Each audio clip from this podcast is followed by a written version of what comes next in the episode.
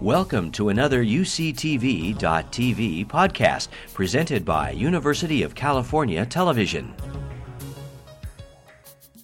Welcome, everybody. Uh, this is one of my favorite spots on campus. Just a beautiful, beautiful room, so it's always a pleasure to be here. I'm Henry Brady, uh, Dean of the Goldman School of Public Policy and a professor of political science. Um, it's really a great pleasure to be here tonight to introduce uh, Jennifer Granholm, former two term governor of Michigan, and most importantly, a UC Berkeley graduate. Yes. Now, how did she get here? Well, she was born in Canada, but grew up in the Bay Area, so she knows the Bay Area very, very well. I found, by the way, when I first met her, I started pointing out places on campus, and all of a sudden I realized, no, she knows the campus. She's been here. I don't need to be my tour guide self. So it's a thrill to have somebody who knows her way around. Uh, she graduated from UC Berkeley in 1984 with a, a BA in political science and in French, and from Harvard Law School in 1987. Uh, she then went off to Michigan and launched her public service career as a clerk for Michigan's Sixth Circuit, then became a federal prosecutor in Detroit, from which I'm sure she has some very interesting tales to tell. Uh, must have been an interesting place. Not tonight, yeah, some other time. Uh, and then she went on to be elected uh, Michigan's first female attorney general. In 2000, there's still some seats up here, yes. In 2003, she was elected governor. Of course, she faced some daunting challenges. Already, it was clear that manufacturing was fleeing the Middle West, and then, of course, came uh, along the Great Recession. So, Michigan lost something like half of its manufacturing jobs that it had in the 1990s uh, by the end of your term. And uh, obviously, that was because of factors that were almost uh, entirely out of her control, given what was going on in manufacturing in the United States and what was going on with respect to the economy in general. Um, she nevertheless tried very hard to deal with these problems by figuring out ways to change the nature of the Michigan economy, to focus on uh, green jobs, to focus on fundamental economic change, to try to streamline the state budget. Uh, something, in fact, this sounds very reminiscent of what we're going through here in California right now. High unemployment rate, uh, a state budget that had to be cut given the exigencies of uh, tax revenues, and what do you do? And at the same time, trying to make sure in Michigan, a problem that luckily we don't have uh, so acutely, we're trying to restructure the economy. So I'm very excited tonight to hear about the governor's strategy for job creation, about what we can do to become a 21st century economy. Uh, I think a lot of the debate right now is about macroeconomic issues about should we be spending and have a fiscal stimulus, or should we be having monetary policy, or what should we be doing? And those are, of course, important macro policies. But I think ultimately the real question for America is can we restructure our economy so we're competitive in the 21st century and we can attract jobs of the sort that we have to have? That's the more fundamental question, and I don't see a lot of discussion or debate about that exact problem. So it's thrilling to have somebody who's devoting themselves to this. She's writing a book about the topic right now, and who has, I think, lots to say about it. So, without further ado, it's a distinct thrill, a great pleasure, quite wonderful to have Jennifer Granholm here. She's not only a distinguished public servant, but also most importantly, right now, a new visiting faculty member at the Goldman School of Public Policy. Welcome. Thank you. Thank you so much, Dean Brady, and thank you all for coming out this evening. It is a very cool thing for me to be back. Um, I, I, just, you, everybody's been so nice, and that's. Um, not something that a politician gets to say very often. So I'm really glad to be among friends and good to be home. Glad to have brought um, my better half with me, Dan Mulhern, who's up here, who will also be um, teaching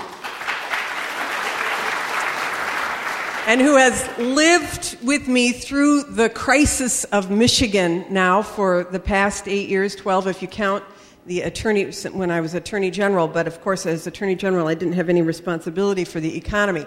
So I am I'm really happy to be back. So it's great to be back. But here's what I want to do: is I want to um, talk about something that has been very near and dear to my heart, but really near and dear to um, anybody who cares about whether America can actually create jobs in a global economy and keep them here.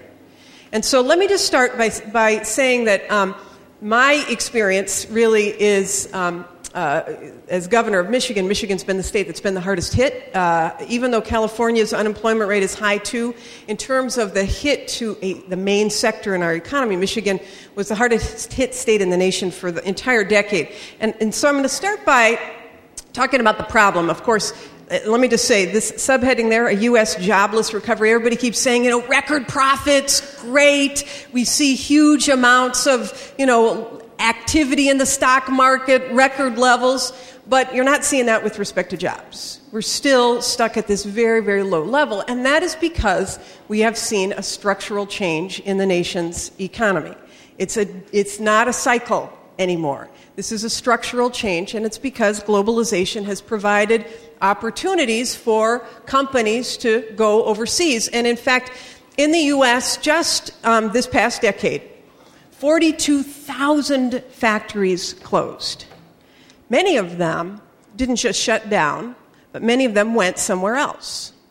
And this is just the way it is in a global economy. It's not that you can prevent factories from leaving when you have trade agreements, et cetera, that enable the owners of those factories to make a greater profit by paying less in expenses somewhere else. It is just way, the way things are.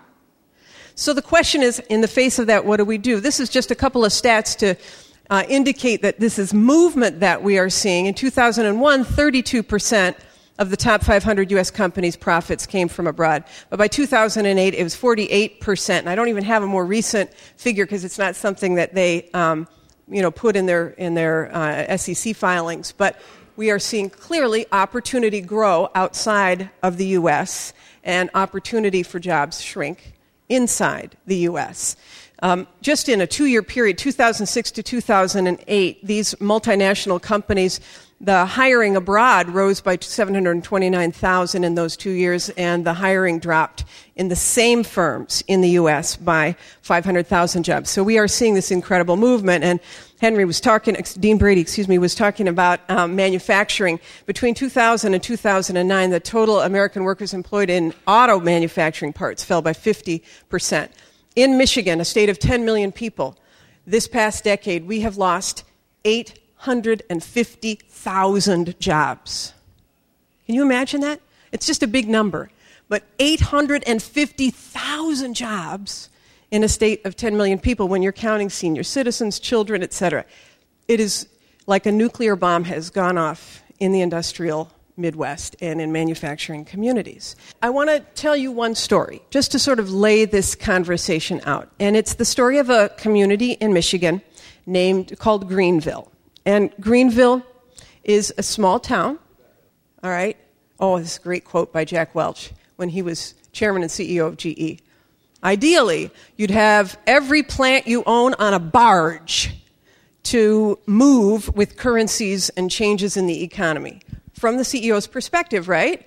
Because you'd want to keep moving it to the place where it's cheaper. Just keep moving it so that you can continue to get a large amount of profits. And again, this is just the way it is because the corporations have a responsibility to their shareholders and to make profit. So, what do we do in the face of that? Let me just talk to you about Greenville for a moment. So, Greenville is a little town of 8,000 people in the middle of Michigan. How many of you guys have been to Michigan before? Oh, I love it. So, anybody been to Greenville? No. Okay. Greenville is a town of 8,000 people right in the middle. You know, Michigan is, we, we carry a map of Michigan on the end of our arms. It's in the shape of a mitten. So Greenville is in the middle of the state. Greenville had a large refrigerator factory. In fact, it was known as the refrigerator capital of the Midwest. They said it was the refrigerator capital of the world, but that was probably an exaggeration. Nonetheless, they had a really big refrigerator factory. And uh, in that town of 8,000, 2,700 people worked at the refrigerator factory. The refrigerator factory was an Electrolux factory. It had started you know, different um, refrigerator factories was acquired by Electrolux. Anyway, the point I'm talking about, it was an Electrolux factory. So it was my first year as governor. 2003. And I get a call from the head of our Michigan Economic Development Corporation who said, We got a big problem. This refrigerator factory in this town of 8,000 people is going to pull up and leave. And I said, Well, what? Well, let's just put what we have on the table to make sure that they stay. We'll make a good business case for them to stay here in Greenville. I said, What's the problem? And he said, Well, they intend to go to Mexico where they can pay a buck 57 an hour. And I said, Okay, well, let's get everybody in a room. So we went to Greenville. Mayor was there, the city manager was there, the guy who was the president of the community college was there, the head of the United Auto Workers who represented the workforce was there. Everybody was in this big room in City Hall. And we were, everybody basically, you know, shook out their pockets, put their chips in a big pile on the table, and slid it over to the management of Electrolux. And so we put on the table 20 years of zero taxes. We put on the table that we would help to build them a brand new factory. We put on the table huge amounts of labor concessions. In fact, the UAW at that point didn't want us to tell anybody how deep they were prepared to go because they wanted to save these jobs. We put free training, et cetera, on the table. We put it all the Electrolux management took our package. They went out of the room to evaluate it. They were out of the room for 18 minutes. They came back in and they said, This is a really generous package. We have never seen the kind of offer that you've put on the table for us before. But there's nothing you can do. There's nothing you can do to compensate for the fact that we can pay a buck 57 an hour in Mexico.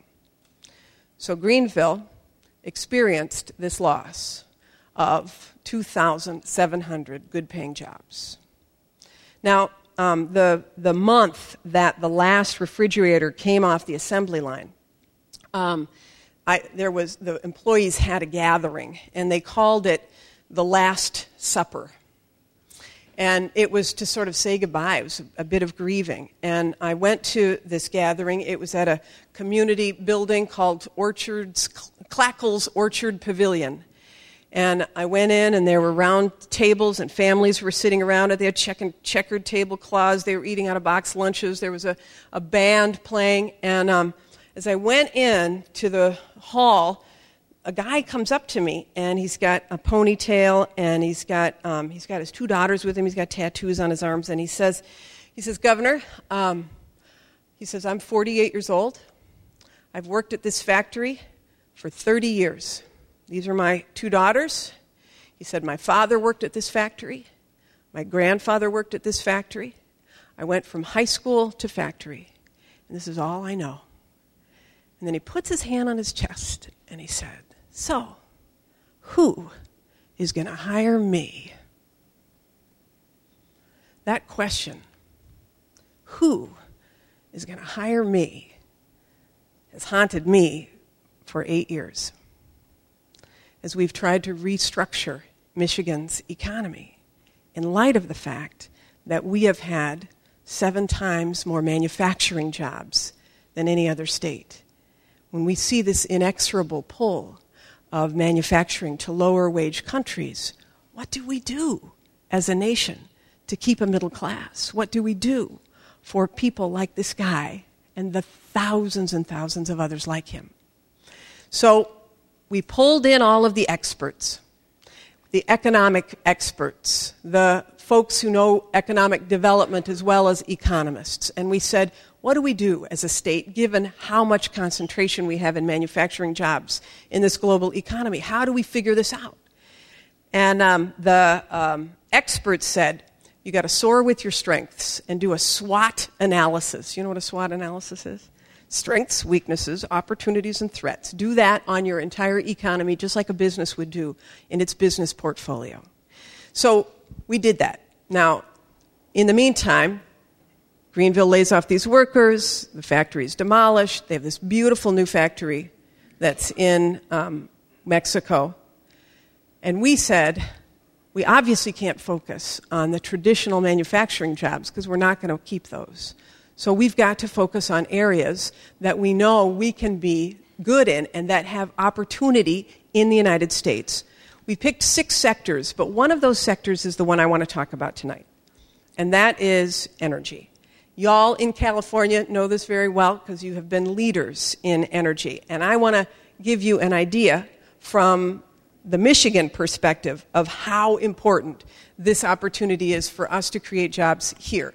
First of all, the opportunity is huge. This is just a slide that shows the investment in energy that has been happening over the past six years. You can see the trajectory, a little bit of a dip in 2009 or a flattening out because of the recession, but the bottom line, huge amount of investment happening with this clean energy economy. I want to show you something that John Doerr says. Of course, he's a very big uh, venture capitalist.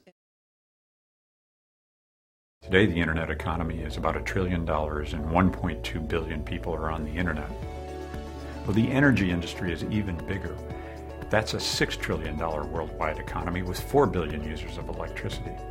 I like to say that the new energy industry is the largest economic opportunity of the 21st century. It's the mother of all markets, and America needs to lead. The mother of all markets.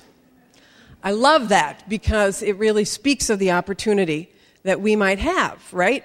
$6 trillion of investment expected to be made in this industry, 37 million jobs globally that are expected to be created in this sector. That's huge, huge. And the question is where are those jobs going to be? Right? And what do we need to do as a nation to be able to ensure that we get a piece of that pie. Now, here's the challenge for us is that other countries are in it to win it. They all know this is a huge opportunity. And the challenge with manufacturing products, especially clean energy products, technology necessary, you cannot expect that the first investments are going to go from where they are invested first. In other words, governors try to get the investment of factories because they know it's going to be more difficult to move them. And that is likely to have the research and development teamed up with the, the actual manufacturing. You can't separate R&D with new products from the actual manufacturing. So we try to get the first investments, but so do other countries. And they're working at it big time. In fact, if you look at the top 10 in, uh, countries of investment intensity, this is, uh, means the amount that they are investing in their capital to make sure that they've got these jobs in the ground, factories, etc. Look, the U.S. isn't even on the top 10 list. These other countries are developing policies to get this opportunity inside of their borders. This is a great quote that um, Hu Jintao, who's, of course, the president of China, said Bush asks him, What keeps you up at night? And, um, you know, Bush was, of course, kept up at night by the threat of terrorism. And uh, Hu Jintao said that what keeps him up at night is creating 25 million jobs a year. Okay, that's the kind of attitude we should be having, right? That's kept me up at night, but I don't have the resources of the federal government. We need federal policy to be able to create a level of jobs in our country, to recognize that our economic competitors are hungrier, or at least have acted hungrier in a more hungry fashion than we have. China has developed a plan to invest $17 billion in fuel economy hybrids and electric cars by 2020. They, that China manufactures 40% right now of the world's solar photovoltaic systems. And in fact, this, um, this is the California solar market. Now, so look at this. This is the last quarter of 2008. The blue at the bottom is the amount of the solar installations in California that were made in China. That's 8%. Japan had 32%. The U.S. had 44% and a few others. That was the fourth quarter of 2008. Look at what it was in the fourth quarter of 2010. China has 56% in two years. The, U, the Japan has 15%. The United States' amount has dropped to 13%. And then the rest. Look at that. In two years. What are they doing that we're not doing? There are responses to this that the U.S. has got to adopt to get in the game to create those jobs here. Because once those installations, once those factories happen, they are going to happen elsewhere and be imported to the U.S. rather than being made here. And that is a problem. And of course, this is a great example of how um, aggressive China has become. And this is not just China, but it's an, it's an example that I think is really important because we got Evergreen Solar, um, who was in Massachusetts.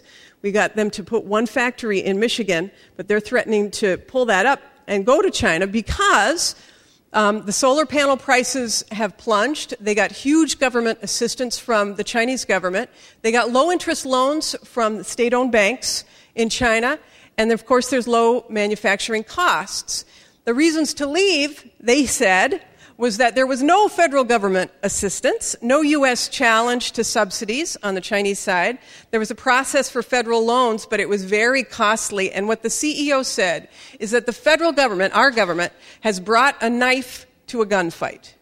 Its support is completely out of proportion to the support displayed by China and even to that of Europe. I'm just saying, we've got to get, we cannot, if we are going to be in this fight, we got to be in it and we have to learn what other countries are doing to be able to win these investments. Korea is going to have a $20 billion commitment, or does, to building the advanced batteries for the electrification of the vehicle. Germany currently employs 300,000 people in the renewable energy sector. The goal is to get 47% of their power from renewable sources by 2020. And they anticipate that very soon more people will be working in the renewable energy sector than in their auto sector. Why? Because of policies. Policies matter. Let me give you an example. Can you hit the video on that? The time is now. It's, it's like right now. We are falling behind as a country. We're failing to solve some of the problems that it's our responsibility to solve. Energy as an industry has been broadly underinvested in for a generation. There will be more new wind turbine orders in Turkey this year than the United States. Look, I'm a free market capitalist, but advancing energy technologies really does have a government component. The good news is this is imminently, you know, having energy security, job creation, reduction of global warming is imminently solvable by innovations. Without those things, this country is not going to lead, simply. This is all about doing. You know, everything about energy is really not about talking, it's really about doing.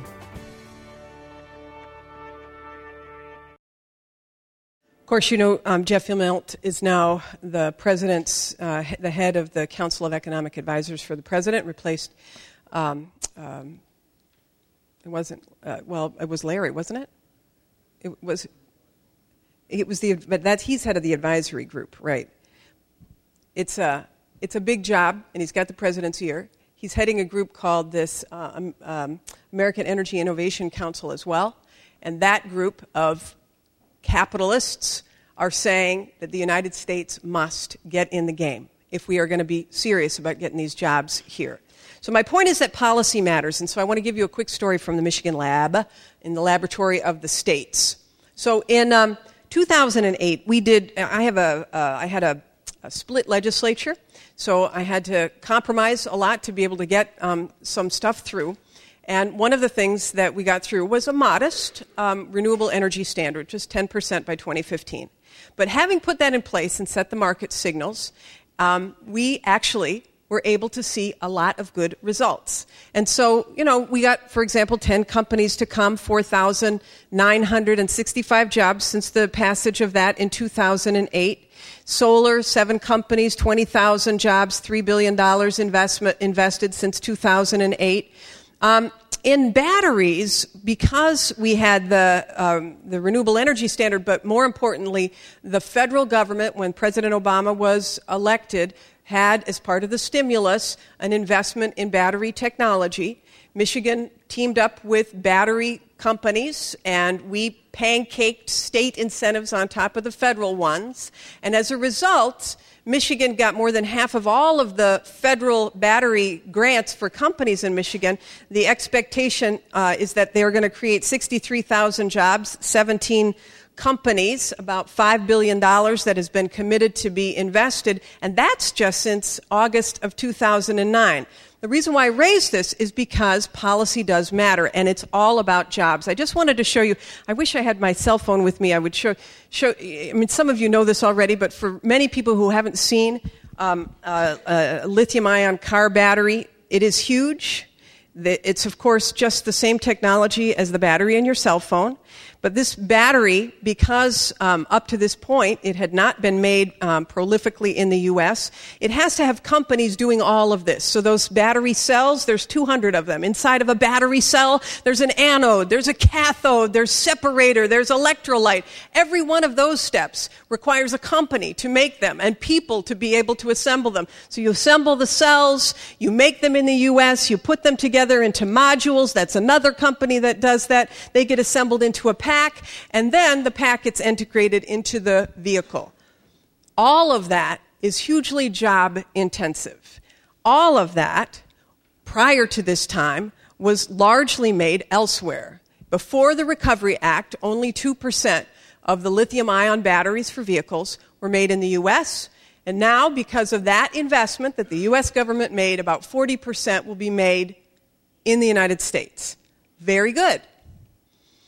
This um, slide just is a comp- compilation of what policy has done in Michigan in two years. So you can see 47 companies, $9 billion invested, 89,000 jobs that are projected. Now, if you can do that in a little state like Michigan, think what the nation could do if we just sent the right signals. So, what are the policies that we can get in this environment in Congress? Now, it's it's a whole new world because we have a much more conservative federal Congress. But the question is can a case be made, a bipartisan case be made, that there are policies that both sides can agree on if it leads to job creation and business is on board? And so here are an example. Let me just, I'll, I'll give you an example of the policies in just a second. Let's listen to Ursula Burns, Chairman and CEO of Xerox. We made a nation by leading. Why wouldn't we take this thing? Not debate all of the sideline conversations, which are important, but the core of the energy discussion that I'm involved in is how does innovation, science, technology, engineering, and math, how does that help transform energy? I mean, we've transformed how we communicate. We've transformed how we print. We've, I mean, everything we've transformed. Why would this be the one area that you would say, well, we'll just do it the old way? I think it's the craziest conversation in the world. It's something that we need. Let's go to it. Something we need. Let's go to it. So, here are four examples of policies that have gotten some bipartisan support. These are modest proposals, but these modest proposals, experts have said, could create 3 million jobs in America. So, what are they? We want to push for the supply and the demand of electric and fuel efficient cars. We need to create demand through a renewable energy standard and an energy efficiency resource standard, because energy efficiency obviously is a huge opportunity to create jobs too. We need to double the combined heat and power sites in the U.S. Do you guys know? Uh, for those of you who aren't necessarily following industrial policy, but combined heat and power and cogeneration all over Europe, but in the United States, not so much huge opportunity to create efficiencies in factories where you can take the heat, the excess heat, the waste heat, and recycle it essentially and convert it to energy in those factories. You just do that, and the industrial community loves this. You will significantly reduce the carbon footprint, but most importantly, you'll be creating jobs. And the fourth one is, is significantly increase the investment in research and development. So on the, on the electric vehicle side, the expectations are from the experts that just um, increasing supply and demand for electric vehicles will create about 1.9 million jobs. And in addition to that, if you also push through technology that increases fuel economy standards to say 50 miles per gallon by the year 2020, then you'll create another 200,000 jobs. All good.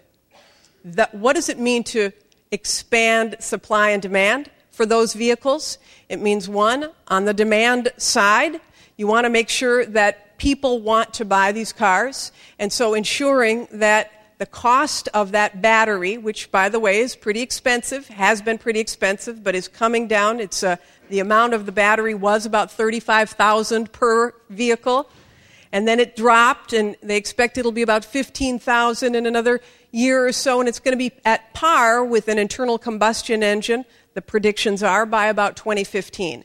So you have to be able to create demand for this product by bringing down that initial cost, which is why when the Recovery Act said you get a credit of $7,500 every time you buy one of these cars, that helps obviously to create the demand. And the supply side, what they did with the Recovery Act in fostering the technology, commercializing that breakthrough technology in partnership with private actors, all of that helps to create both supply and demand. 200,000 jobs to be created if you just did an annual improvement in fuel efficiency. Uh, 4, 000, uh, 4% uh, would create 200,000 jobs.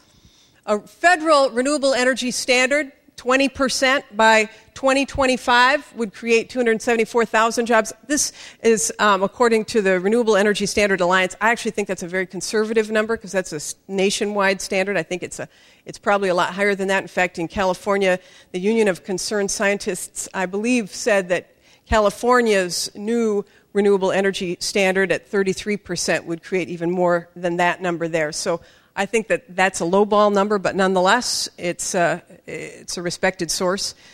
Um, these jobs that are created are all kinds of jobs for all kinds of people, but importantly, from at least my point of view, to have a manufacturing sector that is actually building these products in this country again is so critical.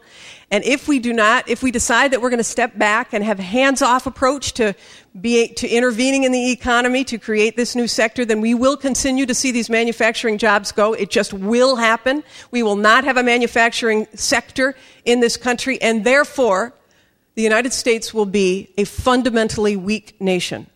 If we don't make things in this country, then we will not be able to make the means for our own defense or our own energy independence. We cannot lose the manufacturing sector of this country, and that's why creating a market signal that we as a nation are serious about um, becoming energy independent has to be uh, a step going forward. So, manufacturing jobs, a huge piece of that. Construction and craft trades, 23% um, of the jobs created are in the construction area. E- engineering and professional technical services, operation and maintenance, and of course, administration and management all kinds of jobs. If you create a federal energy efficiency resource standard, just a modest 15% standard would create 200,000 jobs by 2020. This is from the White House. They have asked for this as part of their budget going forward to spur incentives to be able to do energy efficiency in industrial as well as utilities. And hopefully there's some bipartisan support for that. Um, the combined heat and power will create 600,000 jobs if we double the number of sites in the United States. And research and development, I have this slide up here, and I'm sorry in the back because you probably can't see it that well, but this basically breaks down the federal government in terms of investment. And you can see that energy gets this um, very small amount. Research and development gets a very small amount when you compare, it, for example, with research and development on health um, on Medi- uh, of course Medicare, income uh, security, defense, et cetera, take a huge amount. We just have this tiny little sliver on energy, and these other countries have a huge investment in energy research and development. And as I started to say earlier, you talk to anybody who, who is a manufacturer, they will tell you that you can't just go after the research and development jobs. If you want to keep the research and development jobs in America, you have to have manufacturing nearby. Because those scientists, those engineers, they've got to see the process. They have to have hands on. Separating them will not work. The, the manufacturing will follow, and the, the scientists, the engineers, will follow the manufacturing. So if we want to stop the loss and the brain drain of, of engineers and of scientists and of technology, then we have got to figure out the policy that keeps manufacturing in this country. Little Bill. Can you, can you click it? Thanks. A key element to get an energy breakthrough is more basic research. And that requires the government to take the lead. Only when that research is pointing towards a product, then we can expect the private sector to kick in. But we're missing the basic innovation that would get us uh, this whole new way of making energy. By 2030, we'd be in a position uh, to change the transportation infrastructure uh, so that it's a, a zero carbon approach and to change the electricity infrastructure so it's also a zero carbon approach. I think we need to do a better job taking the tough and interesting problems and mapping that back to the science you learn. You know, why learn physics, chemistry, material science? Well, the answer is that it will let you participate in these breakthroughs. And it should be fascinating. It should be drawing in about 10 times as many people as it is today. Uh, we need a lot of bright minds. This is fun work. These four solutions are um, solutions that have been identified by a number of um, non governmental organizations that they want to be able to push through Congress. And um, as you can see, the, the numbers on here gets you to 3.1 million jobs just through these pragmatic solutions. Now, you notice I don't talk about cap and trade. I'm not talking about a carbon tax because none of that is likely to happen in Congress, just, just to be frank and pragmatic about it. What can we get? What is, what is doable? And that can be a significant base on which we can, as a nation, create more manufacturing jobs. Those four are doable and pragmatic solutions to be able to do it. I just want to take you back to Greenville for one moment. Um, um, this whole discussion, or my whole yakking at you, um, really is about what is the role of government, right, in intervening in economies. What, what, and there's a lot of people, especially many in Washington, who strongly believe that um, America should just be hands off that we should just let the free market rule. And that you know you have creative destruction in a free market economy but that's just the way it is. So we're not going to spend any money certainly to create any jobs here. If you have low enough taxes they say that will create the jobs. Now the problem with that argument of course is that no matter how low the taxes are I mean, in greenville we offered zero taxes. They were in a renaissance zone. They weren't paying anything. It still wasn't low enough to be able to keep those jobs in America, in Michigan. So the question is is there a role for government to try to create the right supply and demand policies to keep jobs here and grow jobs here? Should we be looking at what our competitor nations are doing? To try to put on the table the same kinds of policies. Because anybody who says that there's a free market out there in this global economy has not been watching what our competitor, economic competitors are doing. This is not a free market when they're, you know, they're putting sand in the engine to be able to steer jobs in their direction. So we're either in the game or we're not in the game. And if we're not in the game, we have forfeited. That's the bottom line. Back to Greenville for a moment. So it's not a totally sad story in Greenville. They've got a lot of challenges that they're still working on. But after Electrolux left, we um, decided that we were going to try to replace these lost jobs. And we were going to go after some of this new technology. So we went to a solar company called United Solar Ovonics, and we said, look, we will we'll train the people. The Montcalm Community College will free train anybody you want, any of these Electrolux workers. We can retrain. We will provide you with tax incentives. We will partner with you to make you successful.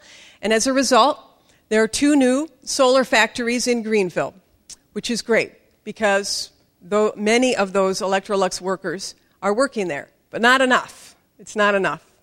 Greenville, though, is sort of like the little engine that, that could And um, I just wanted to show you, I'll share with you just for a moment, just this little funny clip from January of 2011, because Greenville has really taken on the solar realm um, by storm in the way that they can.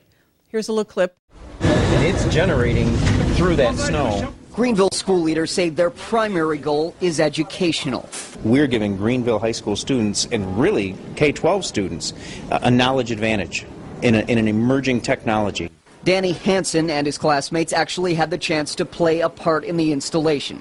The total cost for the renewable energy project for Greenville schools, $1 million. The district is paying for the project with grant funds and by selling the energy to Consumers Energy.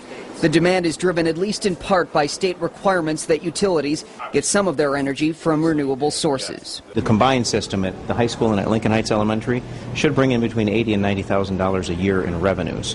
Well, that more than pays for the bonds that bought the equipment. It's going to cover its costs, and there are so many side benefits, and we put people to work. That's because the district is buying the panels from Unisolar, the Greenville company that moved into a community still reeling from the closure of Electrolux. The city of Greenville has solar arrays of its own at City Hall, at the airport, and now at the community center. Just like the panels at the schools, some city panels produce energy sold to Consumers Energy. Other panels generate electricity for city buildings, cutting the city's energy costs. You notice what the temperature is on that? Uh, 18, 18 degrees. I just love that, you know? They're out there putting solar panels in the middle of the snow. You know, they have to dust the snow off to allow the sun to get through. It's so excellent.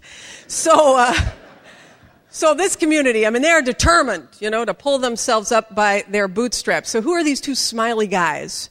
This is Pete Haynes, uh, the one on, on the right, and George Bosanic is the one on the left. Pete Haynes is the superintendent of schools. He was the guy in the video who was explaining this. George Bosanic is the city manager of Greenville. And why are they smiling? They're smiling because Greenville has decided to live up to its name. And they are now calling it Green Greenerville. They put an ER in there because they are determined to be the first city in Michigan where all of the municipal buildings are off the grid. Very cool, right? Built by their, by their people. And they're standing not in front of a house, but that's the airport. Isn't that great? So I'm just saying, if we get communities across this country to be examples like Greenville and like many communities in California are doing, I think we can send a message to Washington that we want jobs in this country. And clean energy jobs, I think, are the biggest opportunity going. So thank you so much for coming out tonight. Henry, I know we're going to have a few question and answers.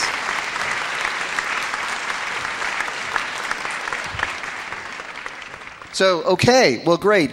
As public policy dean, I have to push you a little bit further, I think, on the question of whether the government should be involved here. Uh, okay, so the government should be involved in R&D. I'll give you that. Um, but why in these other areas? What is it that the government should be doing? Should it be picking winners and losers? That's what I, I have just groaned. I, I watch the got- right wing talk shows. I know how to, to make these arguments. So, should we be picking winners and losers? Just let's get those tax rates down and everything will be great. So, what is it government should do again? The, the government needs to identify what's a critical national need, and it needs to invest, co invest in public private partnerships with industry to be able to get these jobs to stay in the United States. Otherwise, they are going to go. So, so, yes, the government's picking winners, if you will, but they're picking winners that make America strong. It's why the government picks the winner of creating a defense industry because it makes America strong. It's why the government invested in NASA, in the internet, because it makes America strong. And the benefits, the side, the ancillary benefits, the spin off benefits from that obviously move out beyond just government need, helps the private sector as well. Energy, in energy, there is a critical national need. Jobs, but as we're seeing across the world, we also have a critical national need to be energy independent as well.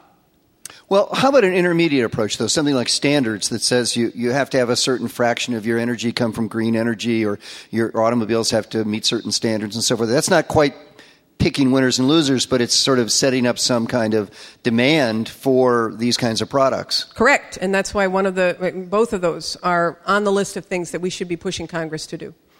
Is that better or worse or how I guess I want to get is I think you have to go both. You have to have supply and demand. I mean, I the mean- government sending a market signal and setting standards obviously gives you a demand for those products, but you have to supply the technology and the finances to be able to allow those companies to meet that demand, especially for new technology where the upfront costs are more expensive until it's commercialized and taken to scale.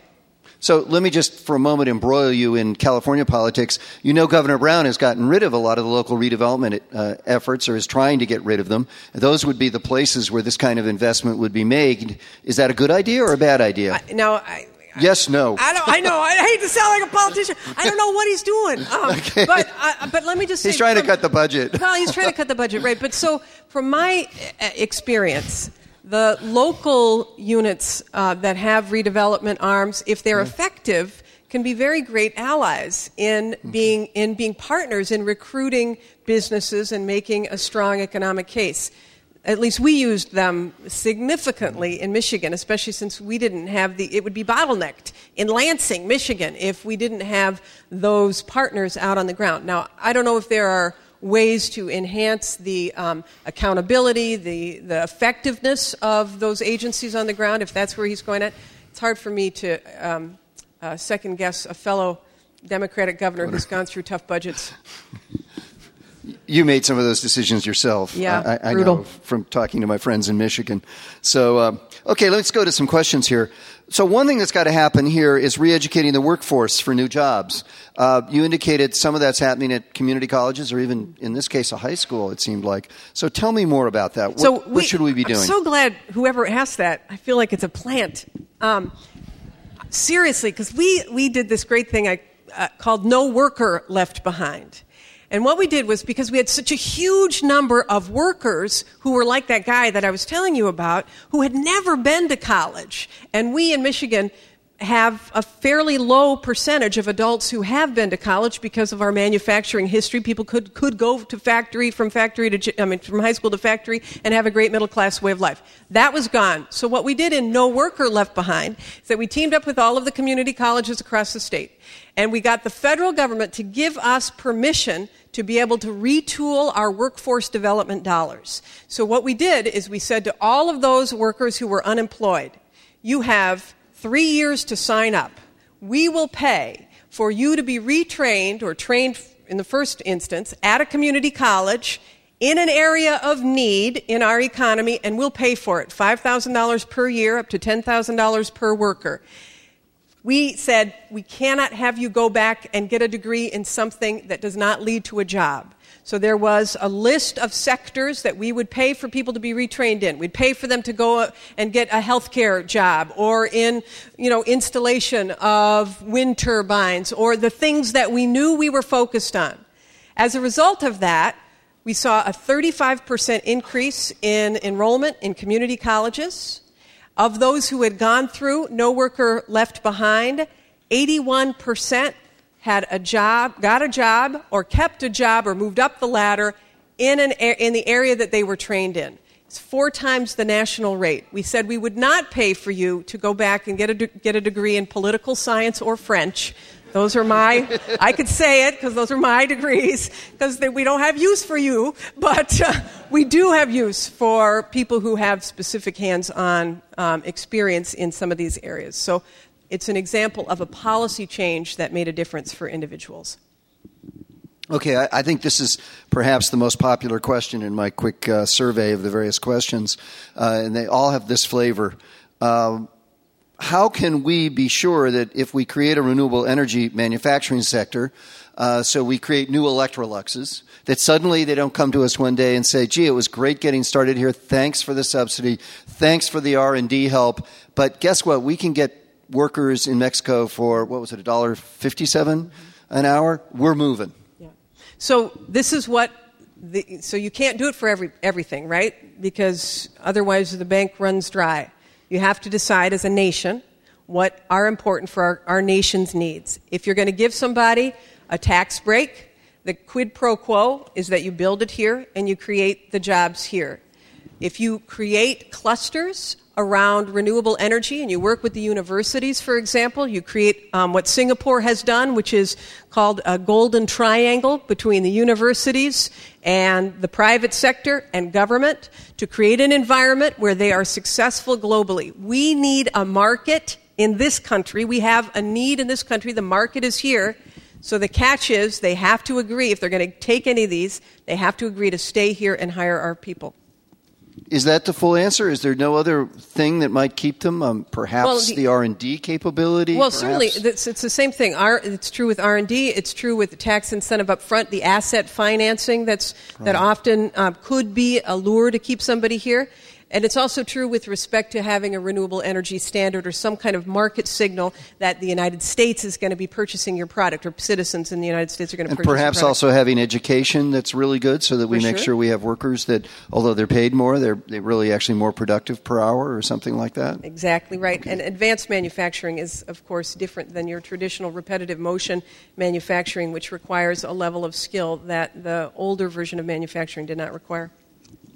Okay, so one of the things you, you try to do with Electrolux is provide very, very uh, low rates of taxes. Is that something that's going to happen with in all of this? That uh, as we go on, there's going to be more and more efforts to say, well, lower taxes, lower taxes. Um, what I, I, and how then do we provide the services to you, educate If you ask people? any of these companies, they'll say the most important thing that, that the United States government can do is set, get a market signal so that I know my products are going to be purchased, and two, provide me access to capital so I can buy the equipment that is necessary to produce these products. It's not so much the tax rate, it is much more about access to capital and getting a market, so supply and demand. Okay, also, we've, we've got unions which get, in, in, some cases, high wages. You talked about how the UAW was willing to make concessions with respect to Electrolux, but uh, as we know right now, there's a lot of strife going on in the Midwest with respect to at least one governor who suggests that perhaps. More than one. Pardon me? More than one. Well, more than one. Yes, Ohio, Wisconsin, Indiana, at least, and Michigan to some extent. Uh, yeah. Um, what what should we be doing about collective bargaining? How do you feel about what's going on in Wisconsin? Is, are strong unions important to create the kinds of results you want, or are they a, an impediment? Okay, so now you, you got um, public sector and private sector, Uh, right? right, right. So let me just take them quickly. Private sector, um, just in automotive manufacturing, labor costs are 7% of the vehicle. The labor costs are not an overwhelming amount of the uh, issue. The UAW, as one example, the new president of the UAW is a fellow named Bob King.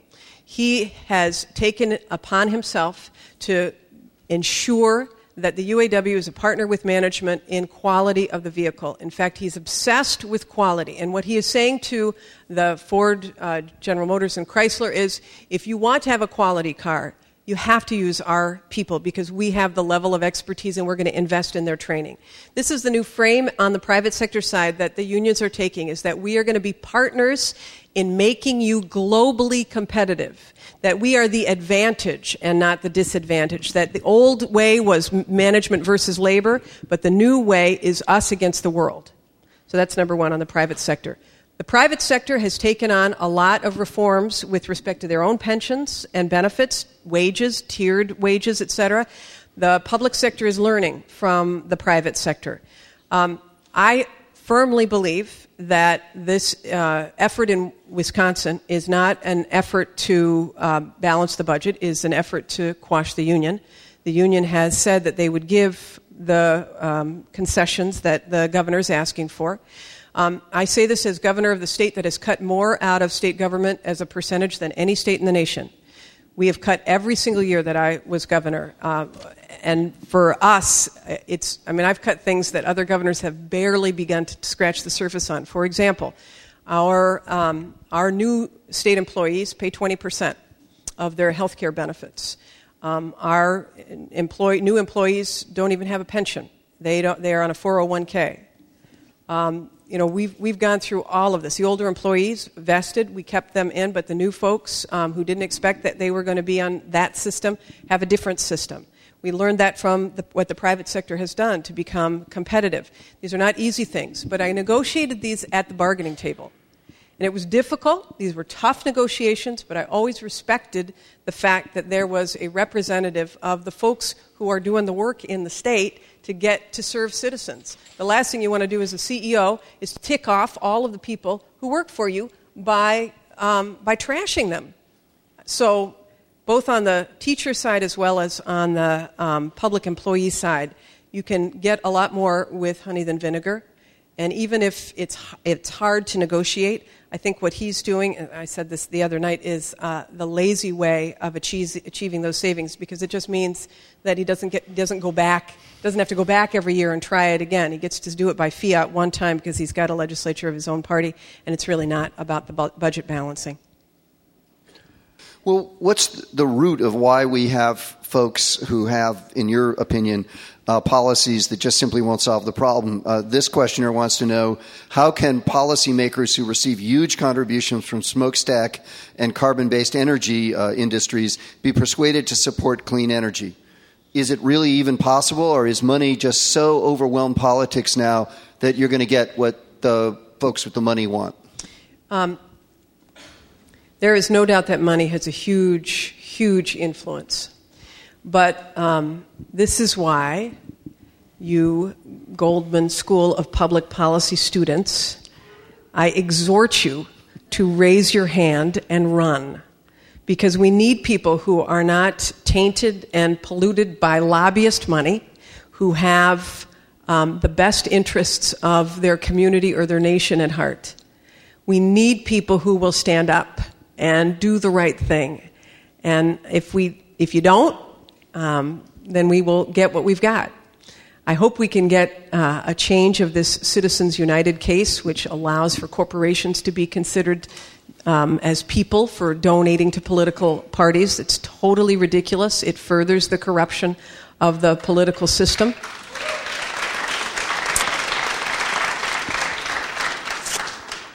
We've, we got a lot of work to do, though. So, that's a great note to end on. Let me just ask Dan Mulhern to stand up and wave to the crowd since he's here, and we want to welcome him to Berkeley because he's going to be teaching in the business school mostly, but also I hope we'll get him over to the public policy school. So, in fact, uh, Governor Granholm and Dan are both going to be in the law school, the business school, and of course the Goldman School of Public Policy. We feel blessed to have them here. Thanks for coming. Welcome home. Thank you all. Appreciate it. Thank you. You've been listening to a podcast by University of California Television. For more information about this program or UCTV, visit us online at uctv.tv.